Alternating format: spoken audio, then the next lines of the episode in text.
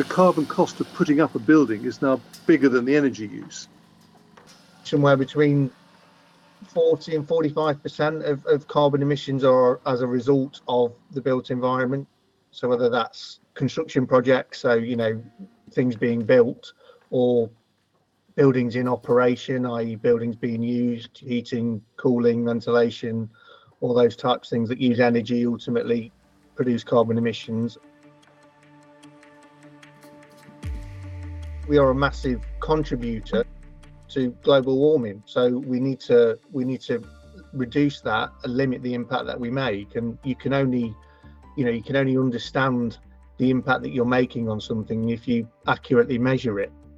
We've got an existing standard out there, existing professional statement produced in 2017. What it's doing is it's telling you how to do a carbon assessment over the life cycle of a building.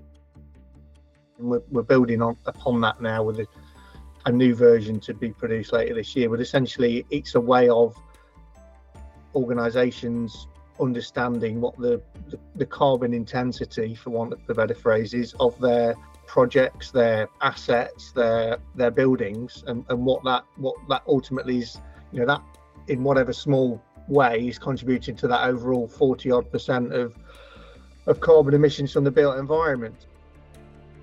It's a way of measuring and controlling and ultimately reducing that that output.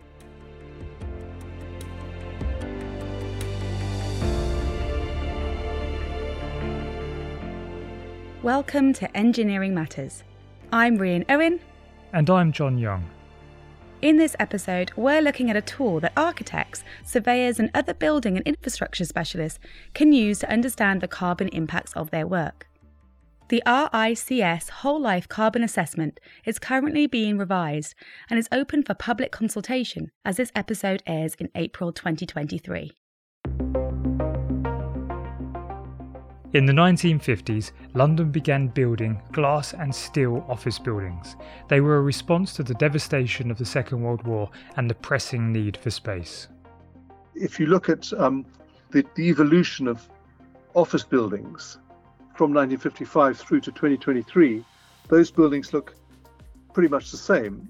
What's changed is that they've now got air conditioning and they've gone from a single sheet of glass to two sheets to three sheets but other than that, they're pretty much, you know, where's the evolution been? For almost 70 years, much of city architecture has followed the same pattern. It's seen as an efficient and reliable way of building. But if you look at what happened between the beginning, but before the First World War, where you had, you know, you Edwardian architecture, Lutyens and so on, and you go and you flip that into what happened between the First and Second World Wars, So you had you know, the modern movement of architecture, Le Corbusier, and all of this came out from both social and architectural reasons uh, and resulted in a completely different architecture. Today, the world is going through a slow motion cataclysm that rivals the Second World War in significance. Avoiding the most disastrous effects of climate change requires the elimination of carbon emissions. And just as the devastation of war set architecture on its current path, so too could the threat of environmental catastrophe establish a new path. Those glassy tower blocks after the Second World War would never have been built if we hadn't had that kind of existential threat, which meant we had to come up with something to produce a lot of space very quickly and uh, cheaply. Now, you could argue the merits of that, but on at the end of it, there was a big change, and I think we're at the same sort of point of inflection and I think it's going to involve a lot of clever use of materials. I think it's going to involve a lot of um, reuse of existing buildings, reuse of materials generally.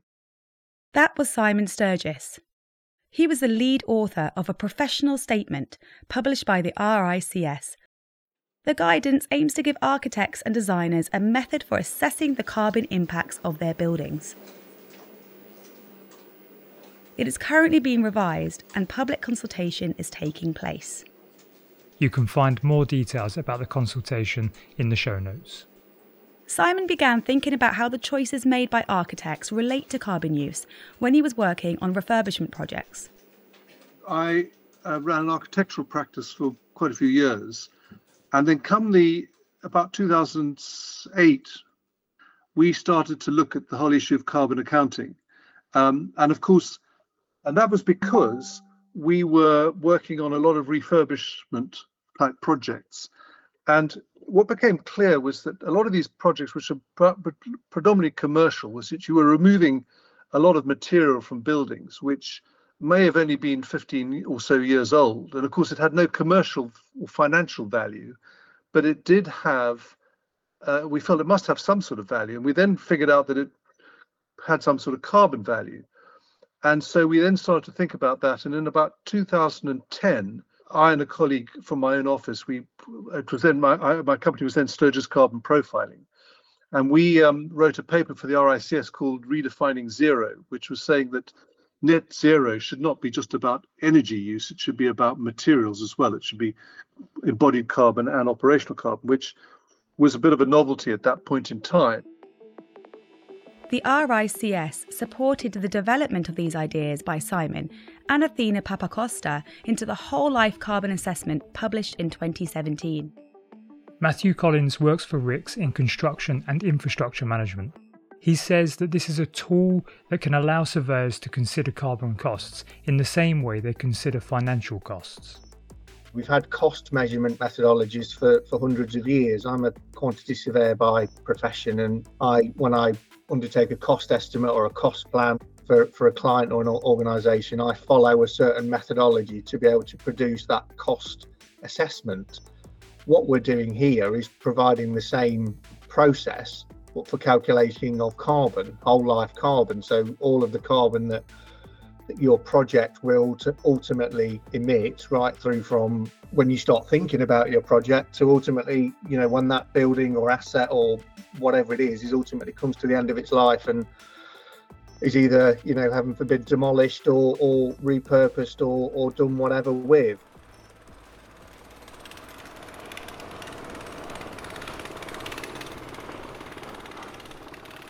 But a few years after the assessment was first published, Simon realised it needed more work. But it's obviously been very successful. And so, um, about 18 months ago, I during COVID lockdown, I thought, well, you know, this document is now a bit out of date. We've had various things happen. We've had uh, guidances written by others like IStructE and CIBSE and so on. Uh, and we also had evolution in standards and we had also the net zero trajectory produced by the government. One of the problems with it was, it was quite sort of geeky and it was quite difficult to sort of penetrate, if you like, for uh, for people. So um, in during the lockdown, I got a team together. We started to think about how we might redo it and what we might do, and that was all very well in lockdown because people didn't have a lot to do. But after lockdown, people then, of course, were getting on with real work, uh, if you like, and it became apparent that this was quite a major exercise. Simon hadn't initially planned to ask RICS for support, but when they learned of the project, they were keen to support it. After some work on getting the funding needed, the draft of the second version has been published and is open for public consultation. It aims to broaden the scope of the document to make it clearer and more transparent and more useful to those outside the UK. It also considers the changing energy landscape. Historically, people have been used to looking at the operational energy use and the carbon emissions that come out of that. Uh, and of course, we were now talking about embodied emissions as well. But what became apparent from 2017 onwards was that the shift from the biggest problem with buildings being energy use, because now buildings were getting more efficient and the grid is decarbonizing, the embodied carbon costs of a building were starting to outweigh those of the operational energy carbon costs. That change, reflected in the revision, marks an important change in how we should consider the carbon costs of a building. What we realised was that there is a cost benefit, a carbon cost benefit equation here, which is that, you know, if, if you put in, let's say, some extra insulation, you have an embodied carbon cost of the insulation, but you get an operational carbon benefit. And Simon began to realize understanding a building's carbon cost needs to be a consideration of how long it will last and where the materials it is built from are sourced. I think the other things that started to become clear also was that Things like um, if you're taking a great deal of interest in the life cycle of a building because you're interested to know what the carbon costs over the building's life are, then you're also starting to take an interest in how durable that building is. You have to start examining things like the supply chain, where do things come from, uh, uh, and and also you're starting to promote things like local sourcing because that cuts down on diesel use by lorries delivering materials and products and things. So it is encouraging, if you like, the design team to look local to a site which has benefits to local economy, but it also reduces carbon emissions. When you consider carbon, you can start to see wider benefits. There was a range of benefits that came out of a whole life assessment that were, were, were carbon related, but not necessarily just about carbon. Being a low carbon building and concerned about your carbon footprint helps you um, look at things like uh, reuse and recycling and and and and circular economy and so on, because those are all levers that help you reduce the carbon footprint. So also following from that, it encourages things like refurbishment and retrofit, where you're reusing buildings, because that also helps you reduce the carbon footprint of the, the final product. It also encourages people to take a much more interest in how, you know, things are, you know, what the life of their building is, how it can be reused, can it be disassembled. All of those things contribute to a better carbon outcome. Once you start thinking about all the ways the construction and the use of the buildings and their end life affects their carbon costs, it's hard not to start imagining new approaches. But the document isn't meant to be prescriptive, it's meant to be a tool for that thinking process. This is telling you get information from X, process it through Y, gives you answer Z. It's a, it's a measurement methodology doesn't tell you that you should do this and shouldn't do that in respect of you know you shouldn't build anything new you should always retrofit. It doesn't it doesn't it's not that's not what this is. This is purely a a measurement methodology. What we've introduced and what the first or call it the first existing professional statement does is, is kind of set out that that method that methodical process for measurement of carbon. It's a, you know it takes you through module a b c d tells you how to do things, what what to do, when to do it, to give you an answer. When architects and surveyors use the guidance, they typically don't do so directly. Rather, they use software that is based upon it. A lot of people, when we talk about whole life carbon assessments, they don't necessarily pick up the, the RICS standard, read it cover to cover, and then go away and, and scribble down a whole life carbon assessment. The way in which most people uh, interacts with it, for want of a better phrase, um, is through you know there's there's software out the software online and the software packages that you can buy that essentially allow you to plug and play. So you you you, you put them up on your screen, you input the project specific data you tell that you know you tell the, the software what what you're building what you know all the project parameters what, what materials you're using, the quantity of all those materials. And in essence, it then churns out uh, an answer. And that can be a problem. Sometimes different software packages can give you very different assessments of your carbon costs. Matthew saw that when he talked to users of the software. One thing I found from having those conversations and people that, that are following the you know the first edition of this is that there there was a lack of consistency. There's a lack of transparency almost in in in the process of doing a whole life carbon assessment.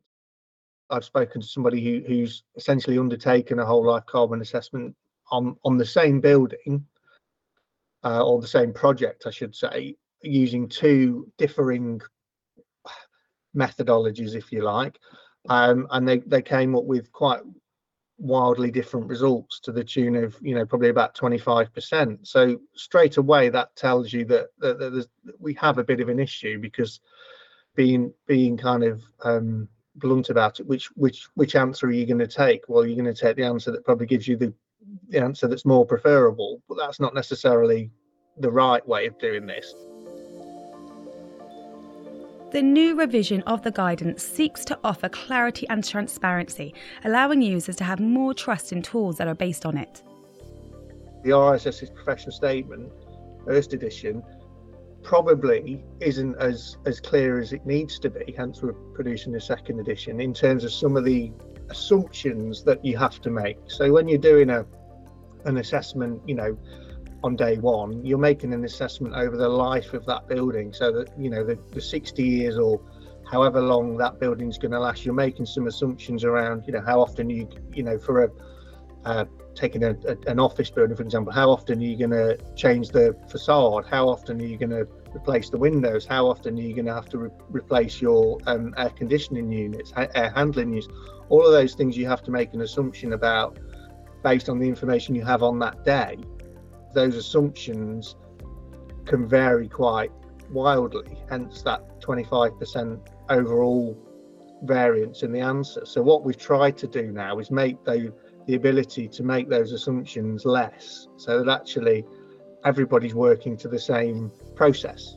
And now I accept every building generally is, is unique so that there are always going to be some issues or some difficulties with project specific information and, and we've allowed for that but what we're saying is that uh, when you don't know the answer to those questions, what we've done is, is, is provided some default answers, if you like, so that actually everybody's working to the same information.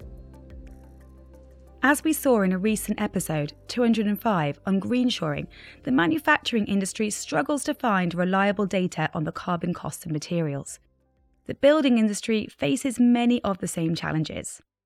One of the things has been, but is less so, is a dearth of information on you know what is the carbon cost of a piece of steel people are wanting to make those calculations for what the carbon footprint of their building is over its life that is starting to mean that there are questions being asked of the supply chain and suppliers and so on so that this is becoming an issue that they're starting to become concerned about because if you're getting steel from one sort of furnace or another sort of furnace then there's a difference in the carbon footprint of that to build the basis for the reliable and trustworthy tools that Matthew says users need requires a firmer set of assumptions. The RICS and other organisations and standards bodies are starting to develop reliable methods of forming these assumptions. The RICS has also got a, a built environment carbon database, which they've only just start, set up.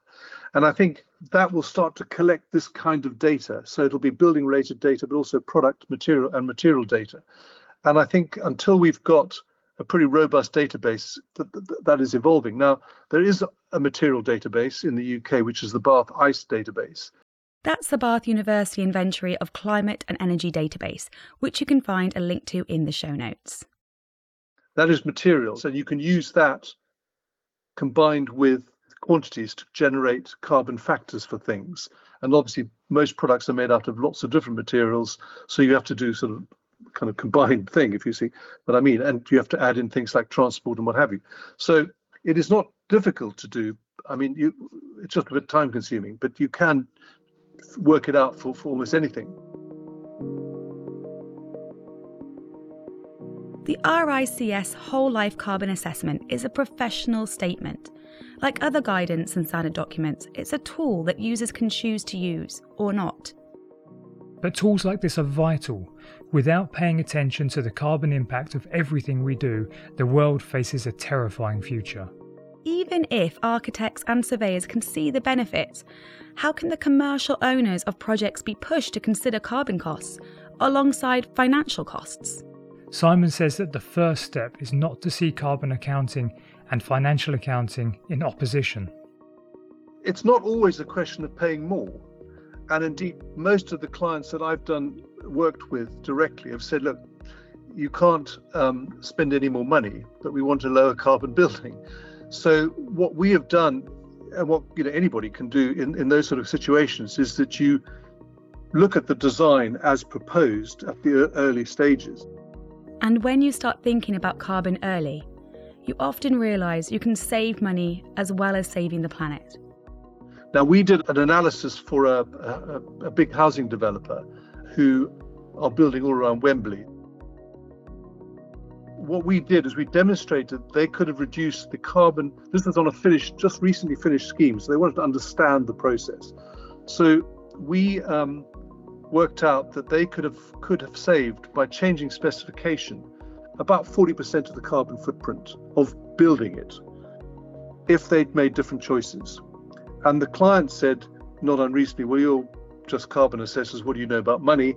And uh, they got a QS to look at what we'd produced. And the QS said, well, three quarters of what you've suggested would have been cost neutral or better.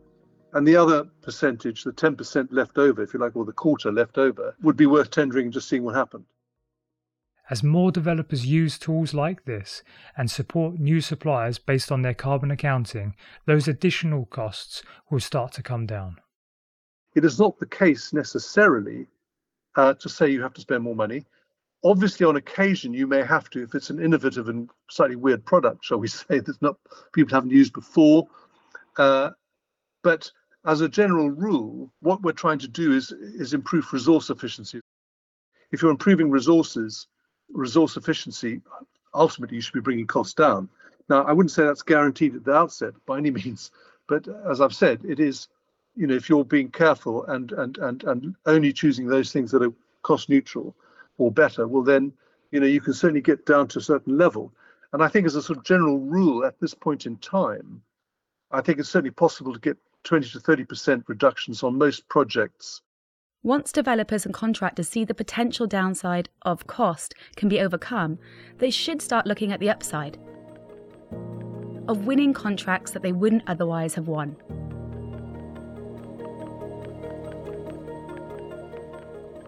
It's used by um, some big big developers in the UK specifically, you know, on their on their projects. So when they're looking at, at developments in the UK, they'll they'll you know they want to know for their own um, ESG reporting requirements and their own um, sustainability requirements what the, the, the, whole life carbon is of those of those projects. So they'll they'll undertake a whole life carbon assessment, and many of those follow the RICS's methodology.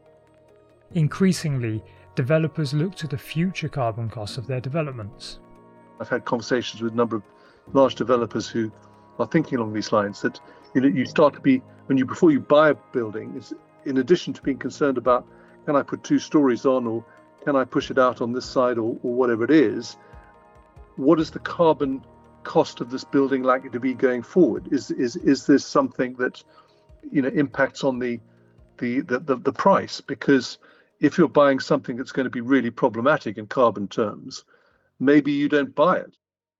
That thinking then makes them think about the second hand value of their buildings. And that again puts pressure further down the line onto people building buildings have got to do good quality buildings from a carbon perspective in order for them to retain their value. When a building is completed, at that point, from that point in time, the materials in that building typically have no no financial value. What they do do is they enclose space, and the space has the value. But if you knock that building down, you can't sell the bits and pieces that it's made of for anything, can you? so you know but it is a question of how long will it all last? Because how long can it enclose that space and make it valuable you know without having to be spent further money spent on it or work done to it and so on? At the same time governments have made net zero commitments that they can only achieve if a tool like this is used the may 2022 house of commons environmental audit committee of which simon gave evidence to recommends the RICS's methodology for measurement of whole life carbon. So government are recommending it. Now there's no government have not mandated the use of any whole life carbon assessment methodology as as we sit here today, but we would very much hope that when they do, because it will be when not if, um, that it will be the RICS's methodology that, that's that's prescribed. If we can include whole life carbon assessment within building regulations, then that means that that will be considered at a more sort of granular level.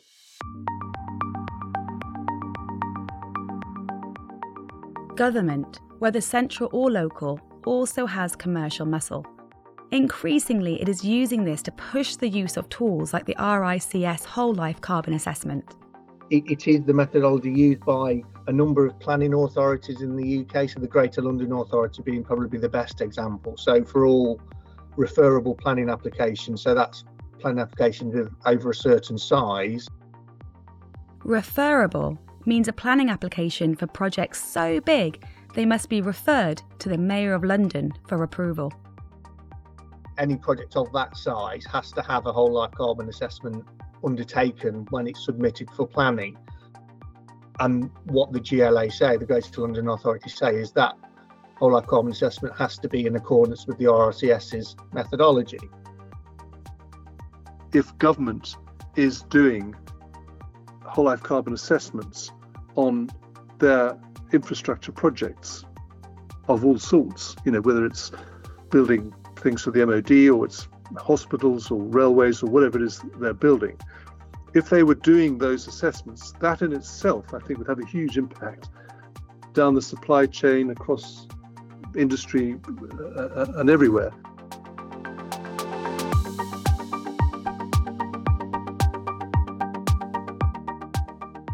Engineering Matters is a production of Reby Media.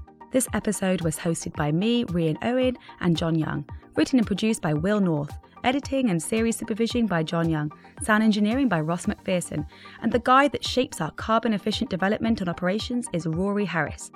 Thank you for listening. You can find us on all podcast apps and on our website engineeringmatters.reby.media, on Twitter, on LinkedIn, and Instagram.